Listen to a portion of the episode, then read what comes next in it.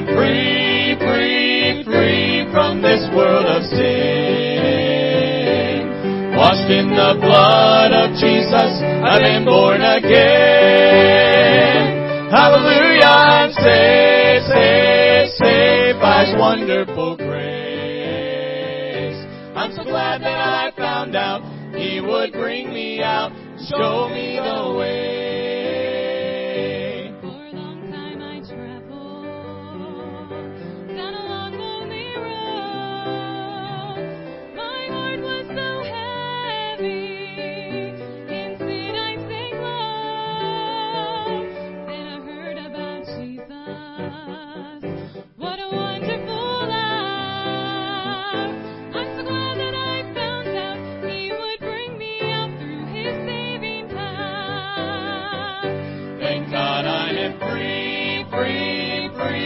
This world of sin, washed in the blood of Jesus, I've been born again. Hallelujah, I'm saved, saved, saved by His wonderful grace. I'm so glad that I found out He would bring me out, show me the way. Like a bird out of prison that's taken its flight, like a blind man that God gave back his sight, like a poor wretched beggar, about fortune and fame. I'm so glad that I found out He could bring me out through His holy name. Thank God I am free, free, free from this world of sin. Washed in the blood of Jesus, I've been born again. Hallelujah, I'm saved, saved, saved by His wonderful grace. I'm so glad that I found out He would bring me out and show me the way. I'm so glad that I found out He would bring me out and show me the way.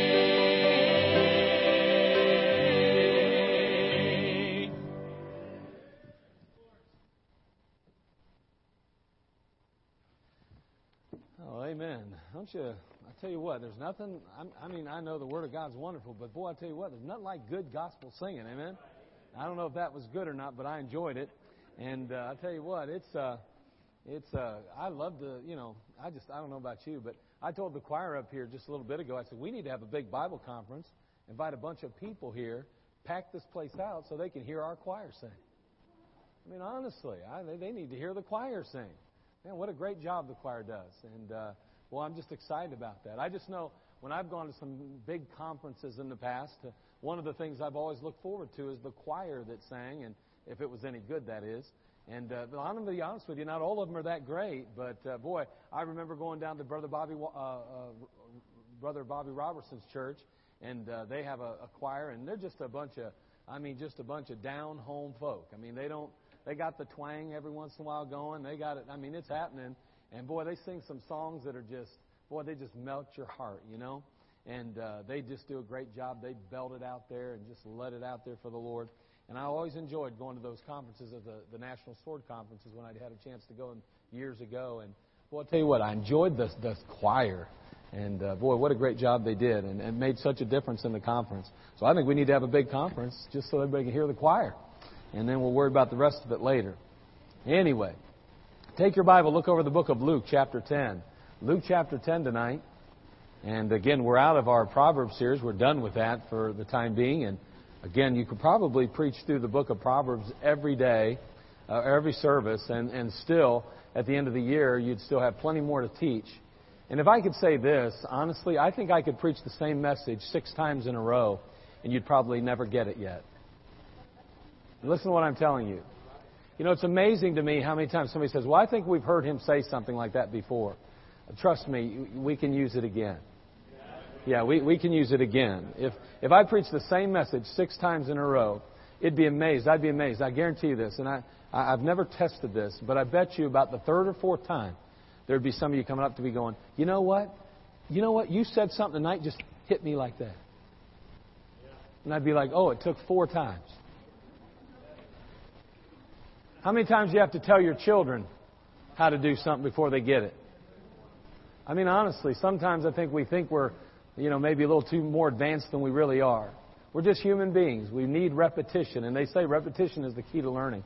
I think the book of Proverbs is something we could preach through, teach through. I mean, just never, nonstop, every Wednesday night for the till eternity comes. You could preach in Proverbs and never grow weary of it. I think it'd be wonderful.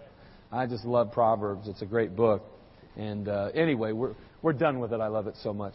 But anyway, I don't know. And oh oh, by, by the way, let me see. Uh, by the way, I'm going to preach against the internet tonight. No, I'm teasing. But anyway. You know, seeing that we're finally got that worked out, it sounds like. So anyway, Luke chapter ten, verse thirty-eight. Luke chapter ten, verse thirty-eight. This will sound familiar to you, and it will be familiar. I want to share with you uh, just a message that I've entitled tonight, uh, simply Balance in the Believer's Life. Balance in the Believer's Life. And so I want to spend a little time really teaching more than preaching, I guess. But I want to read starting in verse thirty-eight, and we're going to read through verse forty-two. And the Bible says, Now it came to pass, as they went, that he entered into a certain village, and a certain woman named Martha received him into her house. She had a sister called Mary, which also sat at Jesus' feet and heard his word. But Martha was cumbered about much serving, and came to him and said, Lord, dost thou not care that my sister hath left me to serve alone? Bid her, therefore, that she help me. And Jesus answered and said unto her, Martha, Martha, thou art careful and troubled about many things, but one thing is needful. And Mary hath chosen that good part, which shall not be taken away from her. You know, years ago, I had a neighbor by the name of Billy. He lived across the street. And Billy, he uh, he was deaf. He couldn't hear, but he was kind of our buddy. And we would hang out with Billy, and we would play with Billy, and Billy uh, had a, there was an extra lot of, uh, directly across the street from our house, and Billy would, he lived on the house over there, and we lived here, and across the street was that empty lot, and so there's a bunch of trees, and Billy, he would, he he loved climbing trees, and, and uh, I mean, he loved climbing trees so good, and he was so adept at it that, honestly, a part of me believed that he was the missing link, until about... Until one afternoon, one one midday, he was about thirty feet up in a tree. And again, it was right across the street, and we happened to be outside at the time. And we we all of a sudden heard, um, you know, this like thud and thud, thud, thud. And I mean to tell you, it was just like thud, and it was like, ha, ha, ha, ha. I mean, just boom, boom, boom, boom, boom. Thirty feet down out of that tree, he kept hitting limbs the whole way down. And all of a sudden, it's like, bam, right on the ground. We're like, whoa, what just happened? Well, Billy came out of that tree. We run over there, and we're like, what's up, Billy? And Billy's just like laying there. He's like, I mean, he, he's like, he's kind of out in the way, you know? And I'm thinking, man, this dude's really got to be really hurt bad, right? He he pops up a little bit, and he's like, oh, oh, oh. And he takes off running. I couldn't believe it. I could not believe it. Amazingly, he was only beat up a little bit. He wasn't severely injured. But you know what happened? He got up in that tree, and he got to walking around on some of those branches, you know. And he lost his balance. He lost his balance, and he came out of that tree. Balance is very important in life. It keeps us upright, and it keeps us on our feet. Balance provides us with safety, and it provides us with stability. And the believer in our lives, we are going to we have to be aware of the fact that we're going to need to navigate some pretty tricky terrain, and we're going to have to have the proper balance in our lives if we ever hope to achieve the success that God intends us to in our Christian life and in the race that we're running. In our particular passage tonight, we're introduced to two women who I believe offer a tremendous picture of the Christian life. And tonight, I basically just want to look at each of them and then consider them in relationship to our walk with Christ today. And so, again, I want to talk on this subject or speak on this subject, balance in the believer's life. Balance in the believer's life. So let's go ahead and have a word of prayer. Father, we come to you. Lord, I want to thank you for this opportunity to gather here tonight. And Lord, again, we are a needy people.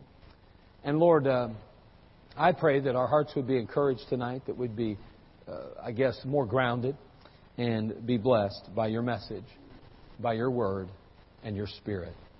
Help us, Lord. We need you. And Father, we need to be the best believer and the best Christian we can possibly be. There are people counting on us. Father, our families are counting on us. Our friends are counting on us. Father, the world's counting on us. And Father, more than anything, you are. Help us now, Lord, to, to learn and to glean what we can. Well, thank you in Christ's name. Amen. First of all, we note these two women, and I want to note the women, the two women compared. I want to look at them for just a moment. Look at verse thirty-eight and thirty-nine right off the bat. The Bible says, "Now it came to pass as they went, that he entered into a certain village, and a certain woman named Martha received him into her house." So we're heading into Martha's home, and she had a sister called Mary, which also sat at Jesus' feet and heard his word. We find from the passage, it's real simple. Martha's at the feet of Jesus. You say, "Oh, I already know this story. Here we go again." That's all right. You hold on a minute. We'll learn something tonight. We understand that Martha's, uh, that Mary's at the feet of Jesus. And, and we see her there. In this particular passage of Scripture, it's obvious that she's right there at the Lord's feet. And that's pretty important. That's so important that that's the only statement I'm going to make concerning her in this section. That's important to understand. She is at the feet of Jesus. But number two, look at her sister Martha in verse forty and forty-one. "But Martha," it says, "was cumbered about much serving, and came to him and said, Lord, dost thou not care that my sister hath left me to serve alone? Bid her, therefore, that she help me." Goes on to say, "And Jesus answered and said unto her, Martha, Martha, thou art careful and troubled about many things." On the other hand, we have her sister Martha. Now again, I think it's important to realize that this is Martha's home. It says right in the opening passage here that it, he entered into a village, and, and a certain woman named Martha received him into her house. I don't know why, but it's, it appears that it was Martha's home. It appears that it was her house. Now, I know Lazarus was there, and I know I know ultimately that Mary's there too, but for some reason God puts it in the Bible that it was Martha's house. Now, I don't know if that matters to you, but it seems important to me in the sense that here's Martha. She's a little concerned about how her house looks to the Master. Now, I mean, she gets a bad rap sometimes, I think. Sometimes we look at old Martha and we, we kind of rip into her, and we kind of feel like she's just such a wicked, sinful person, and she needs to be at Jesus' feet like Mary is. But may I say that there was temptation there possibly in her life that Mary didn't have. This was her house. This was her responsibility. This was her care. And this is what she felt was important. I don't know. But what I do know is she's not found at the feet of Jesus. Instead, she's cumbered about with much work and much service, and she's trying to clean her house, prepare it, and ready it for the Master. And so we have two women, and we compare them. One is at the feet of Jesus. The other is running around, working diligently, striving, trying to prepare the house, ready it for Jesus Christ. The two women compared. But then we see two types of Christians in their life, or represented here, I believe. Again, Martha, first of all, we see her in verse forty and forty-one again, cumbered about, busy working. Do you know it's important to be busy in the work of God? The passage is not teaching you that you ought not to be working and diligent in the work of God. That's not what the passage is teaching us.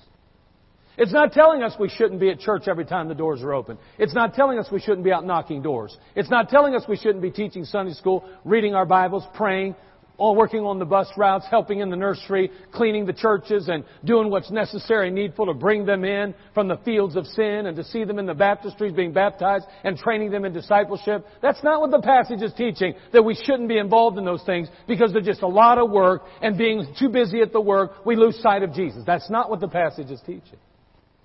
We have Martha, however, though, busy at the work. And we ought to be busy at the work.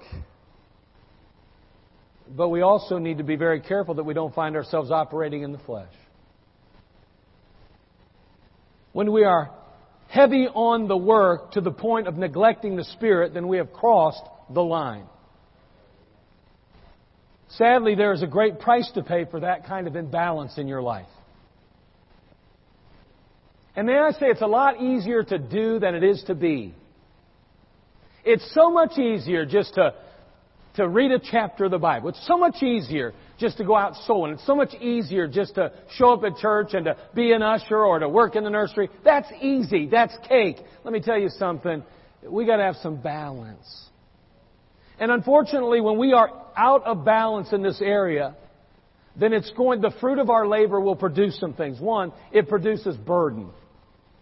We see Martha, and she is so heavy laden. She's so stressed out. She's so burdened down. Frustration and confusion sets in. We know that the Bible teaches us that God is not the author of confusion. And yet, obviously, Mary, as the Bible says here, is, is cumbered about. And, and, and thou art careful and troubled about many things. Chaos and confusion are reigning in her life at that moment. Even though the master is right there in her household or in, on her property, she herself is still running around and bothered by the activity, so concerned. Troubled, worried, fretting. You know what? Sadly enough, another one of those fruits of that kind of labor is resentfulness or resentment. Look, if you will, in First Kings chapter nineteen, verse fourteen. It doesn't matter how spiritual somebody is, they can get in the flesh. And they, we must be so careful to maintain proper balance between the work and ultimately, as we'll see, the spiritual side. Notice what it says in First Kings chapter nineteen, verse fourteen.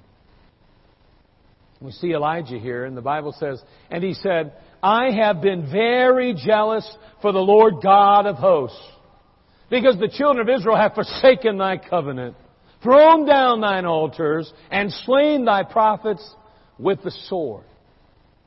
I mean to tell you, it's been a wreck, a train wreck in Israel. It's been a train wreck. The people of God have gone by the wayside, and in this particular case, he is not exaggerating. The fact is that they have thrown down the altars of God. They have slain the prophets with the sword. They'd even gone so far as to offer their very children to idols. And may I say today that when he speaks, he's speaking truth. But may I also say today, notice the attitude that he has. He goes on to say, and I, even I only am left, and they seek my life to take it away. I'm the only one serving God. I'm the only one living up to the standard. I'm the only one keeping my head on straight. I'm the only one in the Bible like I ought to be. I'm the only one out soul winning like I'm supposed to be. I'm the only one that works in the nursery and really cares. I'm the only one that sings in the choir and really is serious about music. I'm the only one. The rest of them are just messing up by the numbers. They don't care like I care. I really care. It's important to me. Wait a second. Wait a second. Elijah, can I ask you a question? Um, who you doing this for? What's really going on here? Because God later says in verse eighteen, yet have I left me seven thousand in Israel, all the knees which have not bowed unto Baal, and every mouth which hath not kissed him. It's interesting, isn't it, that we see Judas kissing Jesus. Have you ever noticed that in the passage? It's interesting, isn't it? Maybe you can do a little Bible study of your own and try to figure out that kiss a little bit. But all I want you to see here right now is the simple truth that even Elijah found himself burdened about the work. Even Elijah found himself consumed with his activity to the point where he felt he was the only one and he was all alone. I'm the only teacher that does it right. I'm the only one that follows up. I'm the only one that makes my calls. I'm the only one that does like it's supposed to be done. Even the pastor's neglectful, but I'm not. Oh, good for you. Hey, Elijah, there are still seven thousand others that haven't bowed the knee. There's still others. You're not the only one. You may think you are, but you're not. Oh, you may, you may think we're the only church. We're not. You may think you know, we're the only, we're the, you're the only, you know, youth that really care. Oh, no, you're not. There's others that care. Across the country, there are people that care still. Oh, we're, we're the only singles group that. Uh, no, no, no. There are others. There are others.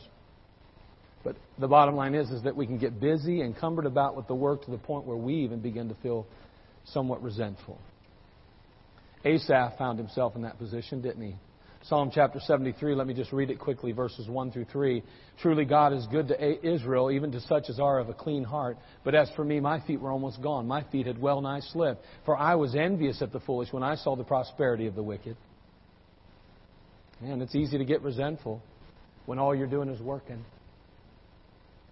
Hey, work's good, and you need to work. But let me tell you, be real careful with working. You get in that flesh, and pretty soon you're right where Asaph was.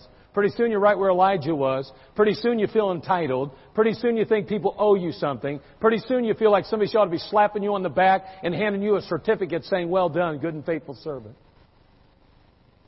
Be careful. You're not the only one, though. And neither am I. Neither am I. But on the other hand, we see Mary. The Bible tells us again that she's at the feet of Jesus. She's found in the very presence of Christ and at His feet, a place where obviously we would all agree is a good place to be. If you will, she's operating in the Spirit. She's yielded to the Holy Ghost. She's surrendered to the Master. She's like putty in His hands. And by the way, I don't know about you, but have you ever held putty in your hand long enough that it ultimately it starts to actually get softer, more pliable? When you first put putty in your hand, it's not always that pliable and you feel it's really stiff. But if you'll hold it long enough and you'll keep it close and you'll just wrap it around your hands, pretty soon it starts to warm up. And before it's over, you can really squeeze it and mold it and make it. And that's the position we need to be in our Christian life. We need to literally be in the hands of Jesus so that we can be made pliable and ultimately formed and molded as He would have us to be. In Luke chapter ten, verse forty-one through forty-two, we read it already. He says, Martha, Martha, thou art careful and troubled about many things, but one thing is needful. Mary hath chosen that good part which shall not be taken away from her. And here's the thing. There's balance, though. Hey, listen, let me tell you something. If you never go out soul winning, you never go out to church, you never find yourself in, uh, uh, um, serving other people, meeting the needs of others through the local church, through the local church, through the local church, through the local church, through the local church, through the local church. Did you hear what I said? Amen. That's the Bible way, by the way. It's not you get to decide how you want to spend your money. It's not you and I get to decide how we're going to spend our energy and how we're going to serve the Lord. No, we do it through the local church. That's the Bible way. Now listen, you can say that's a bunch of bull. You can say, I don't agree with it. You can say, you're just old-fashioned. You can just say, you're not with the times. You can say anything you want, but if you'll read that book, you'll realize God functions today, operates, and meets the needs of a world through the local church today. Not one of us has a right to go after this our own way and say, you know what, I don't agree with them. They don't want me to do this or do that. I'll just go out on my own and do it then. Well, you can't do that, not if you want to be scriptural. Now, if you don't mind not being scriptural, go ahead. You say, well, I know people that are doing it that aren't right. Yeah, I know pastors that aren't married. I know I know women that are preachers. I, I, I understand that. I ran into one just out door knocking the other day, and I think she's doing a fabulous job. She's probably doing better than most men could ever do, to be frank with you. But it doesn't matter what I think. All that matters is what God says.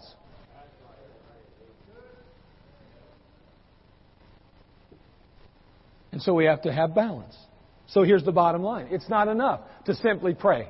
It's not enough to simply stay in your work. It's not enough to lock yourself in your room on your knees before Jesus forever. Sooner or later, you got to come out and you got to do the work. There has to be balance. There has to be balance. So, let me have let me have two women, two girls. Let me have two young ladies. Come on up here. Uh, go ahead. Lisa, come on up, honey. And uh, come on up. Yeah, I'm looking right at you. Yeah, what do you want me to do? Give you a personal invitation here? Come on up, ladies. Come on up on stage here. Which one of you wants to be Martha? Wicked, sinful Martha. No, she's big. Come on, which one's going to be Martha?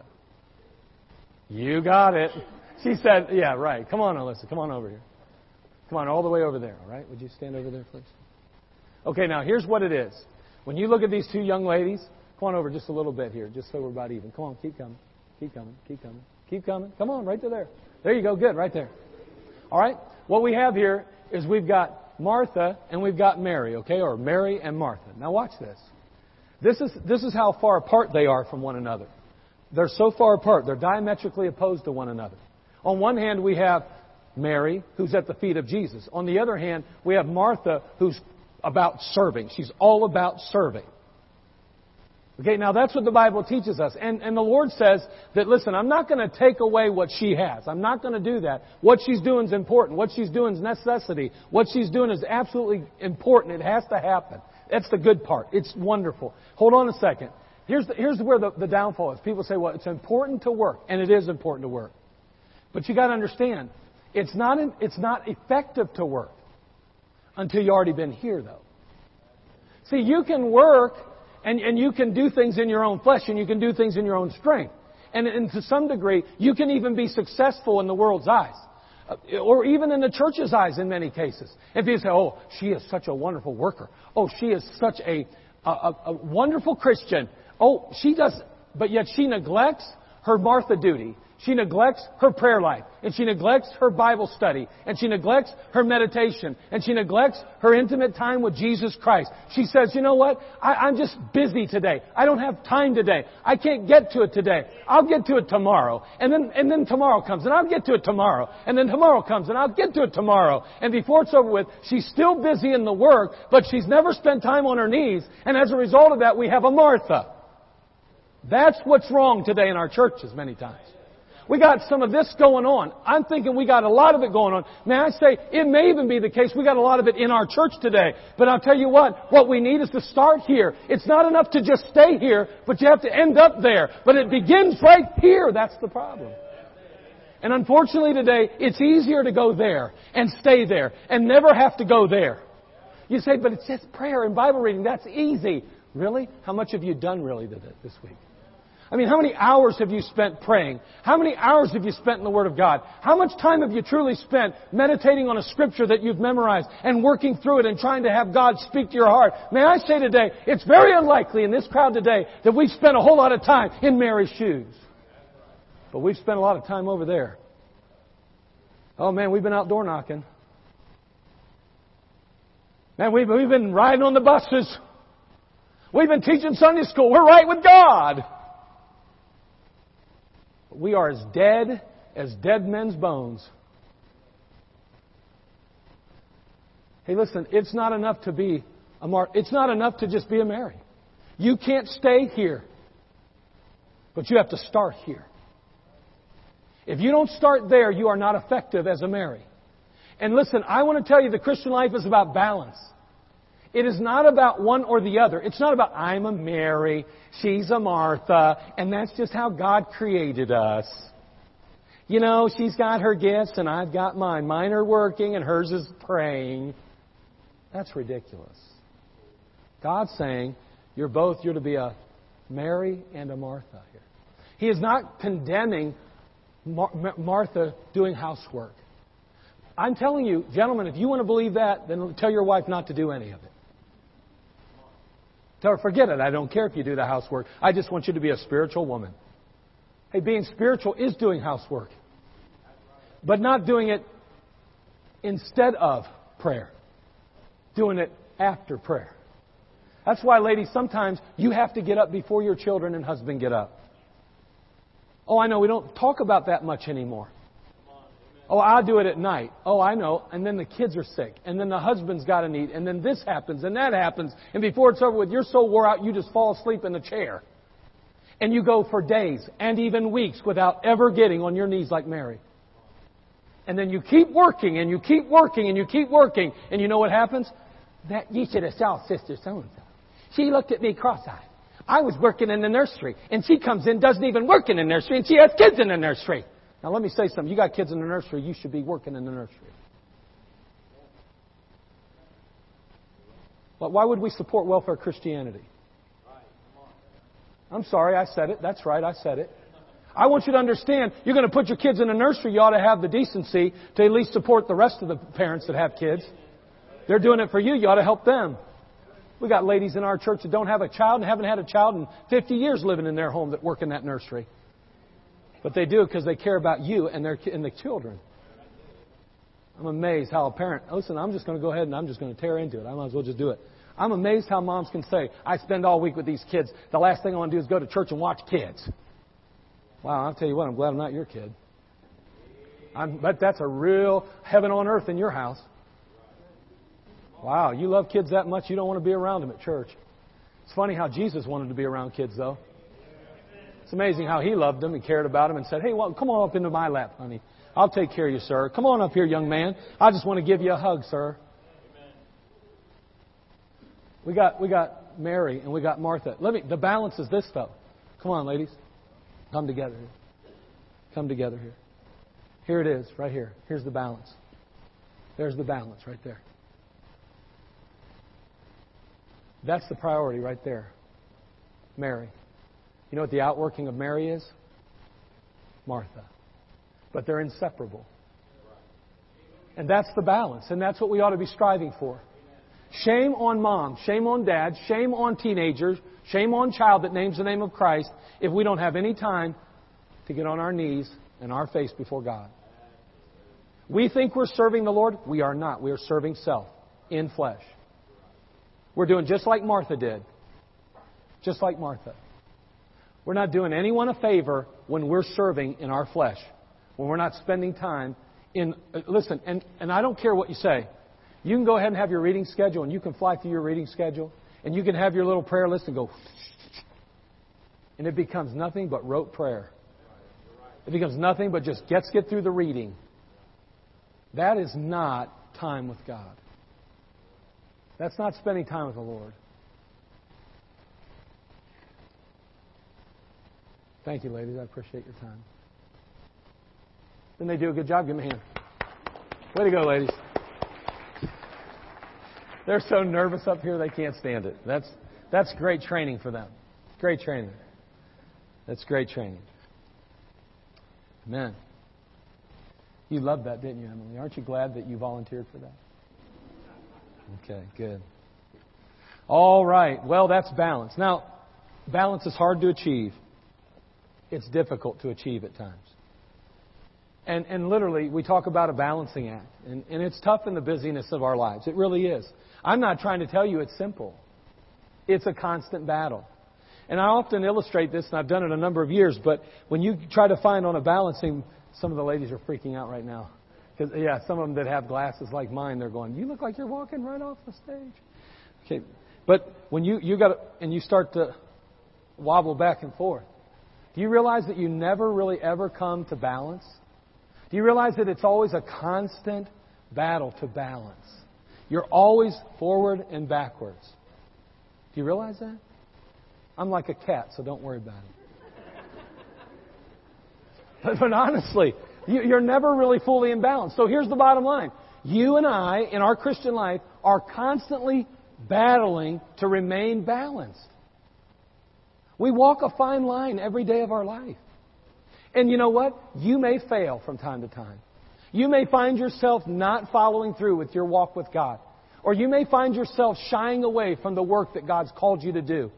And say, you know, I know God wants me to be more involved, but I just don't want to be yet. I don't feel I can. And your something inside tells you you ought to be. You know you should be. And you're shying away from that. So you're out of balance. Fight to get into balance. Be willing to die to self. Be willing to crucify the flesh. Be willing to let God use you right where you are, right now, right today.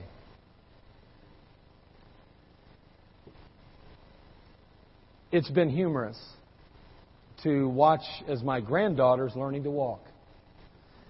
And yet it's very scary for me. I'm, I'm a weird person, okay?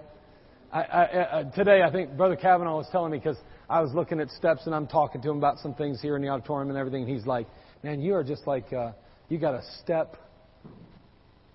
I don't know what he called it. Step, what? Step phobia. And I said, I absolutely do. I hate steps. I hate steps. Uh, one day I know I won't be able to navigate them a whole, whole, whole uh, lot. And I really would prefer, one day I want a house on all one level. I don't want, I don't want any steps in my house one day. And really with kids, I don't like steps at all, personally. I hate steps. Uh, but because uh, I'm always worried about kids come walking down the step or falling down the steps or, you know, anyway. I watch uh, little Adeline starting to learn to walk. And I mean to tell you, she is unstable as anything. She's starting to get more stable now. She's starting to finally find her footing. And you you know what? It's funny about kids, isn't it? And I'm going to make an extremely important point. And I want all of you to listen here for a minute. And we're going to close here. But with, with youngsters, with kids, it takes them a while to get their balance. And they fight that thing. They go through that. And as they grow and they, they get a little older, they, they get more sturdy and more stable on their feet. And they find balance as they grow a little older, don't they? But early on in their life, they're struggling.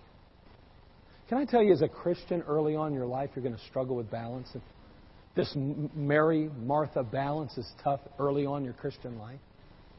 Uh, hold on. If you've never grown in your Christian life, then it's still hard for you. Because you're just a baby still. You're struggling. You're trying to find your footing. You're trying to stir, get sturdy in your walk. But in reality, God calls us babes, and we're to we're to, to, to drink the sincere milk of the Word. Well, He's likening us to children. So what He's saying is, even as you watch a child, and it, just watch children, they are a perfect picture of baby Christians. They can't find their balance, and they're struggling to stand upright and to be sturdy in their life. And that's what baby Christians struggle with. But hold on, this is interesting to me. And I found this to be true the older I get in the ministry. We do real good for a period of time in our lives with balance. But then a day comes that we start getting a little older.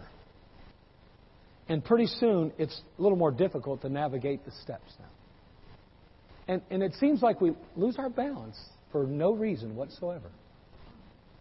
And, and we find ourselves a little less stable than we were when we were younger. So as we grow older, what happens? We start to lose our balance a little bit. And some people really lose it bad. Hold on now. What's the picture then? I've watched older Christians lose their balance over and over again. I've watched pastors who were sincere, pastors who were genuine, pastors who loved the Lord, pastors who were soul winners and separated and serving Jesus Christ with all their heart. And I've watched them as they've aged lose their footing and start to become a little less stable. Pretty soon they start dropping their standards.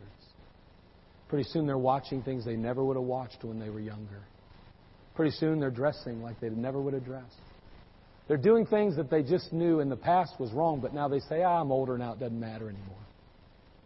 I watch as folks in the church grow older and they say, well, my time's done serving. I just uh, love the Lord, but I can't do anything. They, they get out of balance. You get out of balance. Oh, you may not be able to do everything you used to do, but you certainly can still do. And let me tell you, you're not complete in the Christian life unless you are both a Mary, excuse me, a, Mar- a Mary and a Martha. It, you can't be just one or the other. I, I just, Missus Parker, I appreciate you coming up here. I'm just going to embarrass the life out of her, but I appreciate Missus Parker coming up to pray during our soul winning times. Hey, listen, you want to know something? I believe God answers that woman's prayers. She comes up here and says, I want to see people saved. I'm going to pray. Now, wait a second. She can't go out knocking doors because she's one of those folks a little unstable right now, okay? Loses her balance. But she's not unstable in her Christian life. She's still praying. She's still a Mary, but she's also a Martha doing the work. You get where I'm going with this? And I, I know you say, well, you shouldn't point at anybody like that. And, you know, why aren't you pointing at me? And well, whatever. I'm just telling you. As baby Christians, and even I see as older Christians, many times we start to lose our balance. Keep the balance in your Christian life. Be a, a Mary. You, you can't possibly function unless you're a Mary in the Christian life. You can't possibly function. And you cannot possibly be fulfilled unless you're a Martha too. It's both, okay? Mary and Martha. Father, we come to you. We ask, Lord, you bless us and help us. Lord, again, we are thankful that we just lived through that.